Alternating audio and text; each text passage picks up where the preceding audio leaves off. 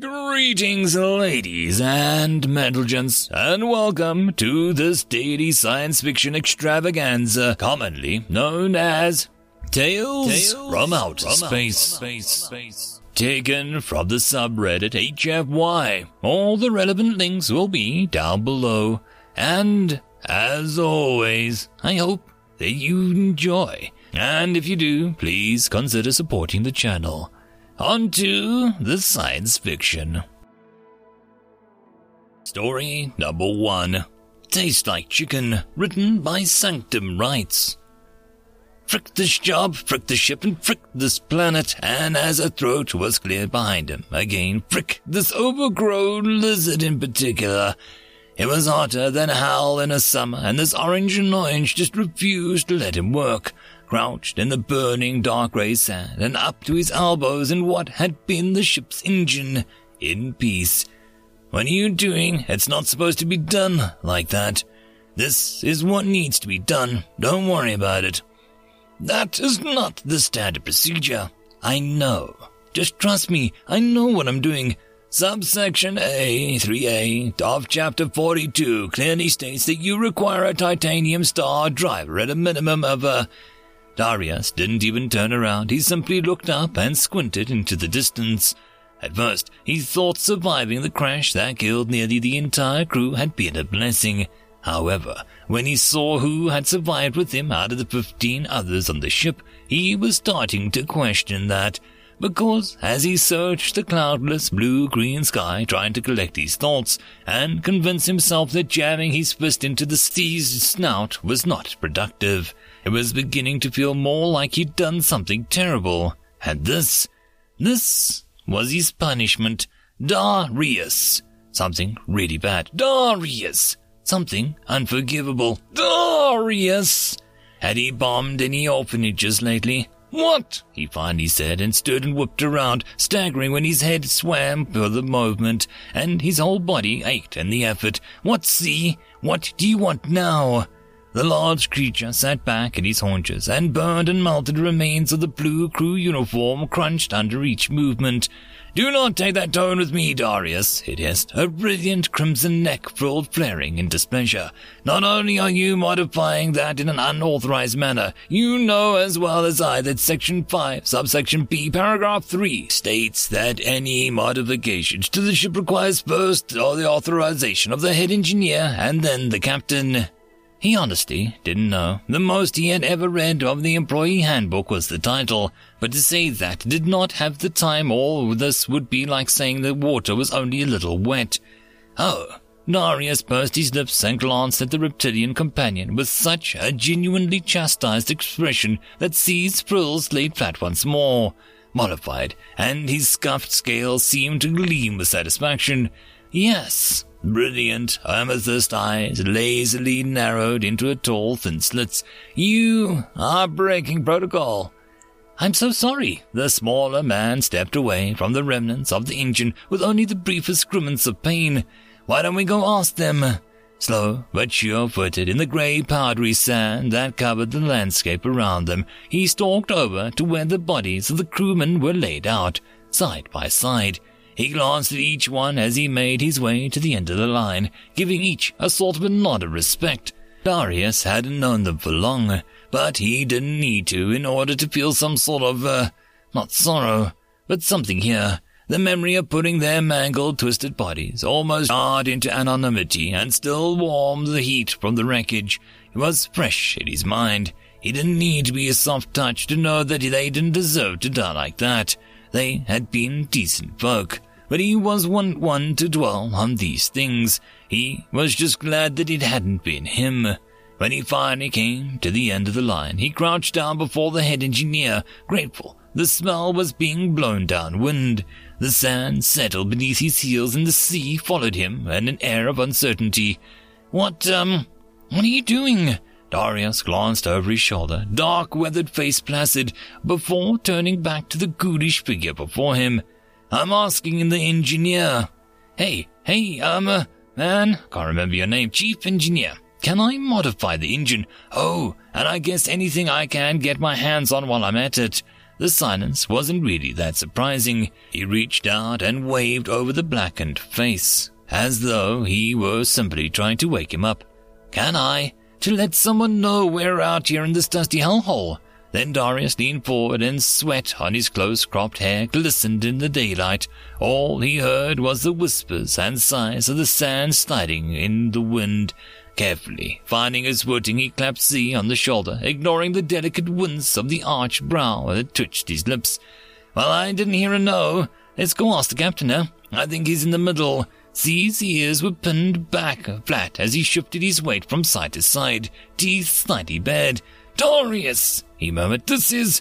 I did not. The stocky man shook his head, cutting him off. No, no, no, you're right. We need to do this by the book, so let's go see the captain. You were on good terms with him, right? You knew him a while. He threw a long arm around the Yakta's neck and drew C into a close and swift yank. With you here, he's sure to say yes. The sound of teeth clicking put Darius on edge as he dragged his companion along. His smile never faltered. Z stooped over, pulled to the shorter man's height and huffed, sending cool air across his face in comparison to the desert around them. Oh, no, I do not wish to see Saw. I do not want to see him like that again. Z tried to dig his heels in, but his feet couldn't find purchase in the sand.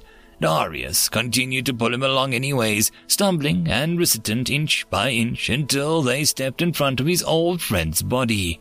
C stiffened as he resisted looking down, sliding an icy glare to Darius before staring at the sky. I will not! Let me go! A quiet brittle words hung in between them for a moment before the wind snatched them away for itself, leaving silence in exchange. They stood together while Darius studied C's profile as he continued to search the empty horizon as though it looked hard enough he could erase everything that had happened. There was a squawk of surprise when Darius suddenly dropped to his knees, an arm that had never left Yakta's neck tightening to nearly a point of pain as he dragged the sea down with him. His lips pressed into a grim parody of a smile as the sounds of hyperventilating began to fill the air and a brilliant gem-toned eyes searched his own panic. Don't look at me, the fiendish grin curled even more. It's rude. When you're asking someone for a favor, at least you can do is look them in the eye. C pushed harshly on his chest, claws dragging beads of blood where they touched the skin where his ruined uniform. There was a jolt of movement before Darius adjusted, holding fast and reading him back with the strength his appearance would not suggest. Z continued to look for any sign that Darius would yield, but he gave nothing away. Be polite, came the demand through clenched teeth. There was no pleasure to be found in doing this to C, but he needed this. He needed to get it through to his thick head that bitching about the rulebook wouldn't get them anywhere, because Darius didn't need to read it to know that it didn't cover any crap that they were in. There was a growl here, and a sharpened by outrage and the undercurrent of fear. Ask him, C. His nostrils flared, and vertically slitted eyes drifted shut for a moment in return before opening wide as he gazed upon the body of his oldest friend. Snout wide and frozen in echoes of a final scream. Do we have provision to modify the ship, Captain Czar? Finally asked with weary tones. He stared at him for a moment, entranced by the horror of it all. There was almost nothing left of the man C had known. His azure eyes had boiled away, his brilliant greens and scales scorched into grey scales only age should have brung. Saw had seemed invincible, his blood brother, and now he laid before him the god of his childhood victim to mortal death. Z's breath came in shallow pants, struggling with the heat in the air. The heat of the merriest flame ate flesh and cloth alike before he finally ripped away from everything shoving Darius in a fluid explosive motion. They shot apart and landed hard in the sand with a heavy grunt from Darius as a pain gasped as C greedily tried to inhale the turquoise sky above him. The spell broken. C laid on the ground, threading his way carefully through those two fresh and terrible memories back to the present moment, before he slowly sat up with a hurt air about him. Darius mirrored him, his movements delicate and slow as he observed him, rubbing his chest absent-mindedly. The wind brought the gift of silence once more as both, whisking away the sounds of labored breathing as both parties gathered their nerves. Why did you do that, Darius? C finally asked him quietly. Why did you make me look at him like that again? You had no right. Darius pulled his legs into across them, dragging a hand down his face and grimacing when it seemed to go with the movement so much easier than it did once. Because I'm not sure you really get the situation we in. He was a good captain. I didn't want to see him like that either. He tipped his head at the side and tried to gnaw the flame-chapped and blistered lips at the habit that he forgot himself. Pain bloomed, and he swiped the tongue across his lips before speaking. See, how long can you go without water? The reptilian man leaned forward, hands sinking into the sand, a fork, tongue flicking out to taste the air as he warily considered the question. Six standard day units, he bet out. Darius rolled the number around, his mouth forming phantom words. Yeah, okay, so about three Earth days. And food? Twelve standard days. Six of yours, it would seem. For once the damned lizard was quiet and let Darius go on. Not bad, especially on the water. Do you want to know how many days I lost? I'm also six standard days on water, more if my food has it. As for eating, he patted the generous stomach age and efficiency in his movements had given him. 63 standard days, more or less. 63. C's eyes narrowed. Impressive. Remember, it's give and take. Darius emphasized once more. And since we seem to be talking past each other a lot, let me speak plainly. His voice dropped lower as a fraction of the dry air and his parched throat lent their strength to the sudden gust of wind that robbed him of his words. He gestured for C to come closer. Scaly shoulders hunched as he flicked his eyes over his form. The pain still roared to see. He hesitated, but eventually crawled forward and stopped before him in a defensive crouch. Push comes to shove, if we end up being stuck here for a while, if we run out of the little food and water we managed to scavenge from the wreck, you will die first by a long shot, and I will tell you this once you do, I'm going to take longer than 63 days for me to follow. You know where to find more food, and you'd keep that from me. C didn't even sound surprised. He seemed resigned to the idea. Darius frowned for a moment at how little credit he was given and dismissed it just as quickly. So long as they could work together, it didn't really matter what C thought of him.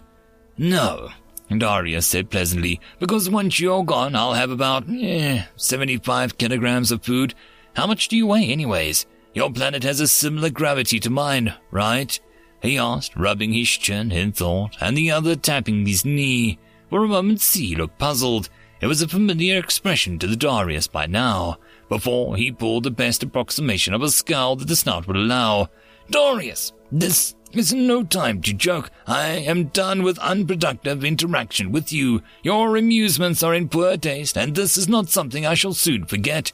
His voice was tight, laced with fury as he began to get up, searching for a sure footing in the soft sand when a flat remark stopped him. I wasn't kidding. He gazed bored into the human before him and fell to one knee, a strong wind swirling around fine sand into the sky. You would consume another sentient. No, the disgust was thicker than the disbelief. No, a civilized sentient would sooner starve. The careless shrug got the return. The man made the blood run cold. Guess humans aren't civilized then, Darius said casually, because we have a name for eating other humans even. There was a rattle, a rasp of C's uniform once again as he shook his head in denial as though he could fling the very idea of what Darius was saying from his mind if he did it hard enough. You, you would not eat another of your species. Cannibalism. We call it cannibalism. Whole communities were big on it in antiquity. He went on, talking over the others babbling. I mean, it's been a no-go for many hundreds of years now, as a general rule. But you know, desperate times and desperate measures still happen. There was just a horrified choking as Z continued to stare in terror, and Darius pushed his hands into the sand, watching the tiny grains yield under pressure.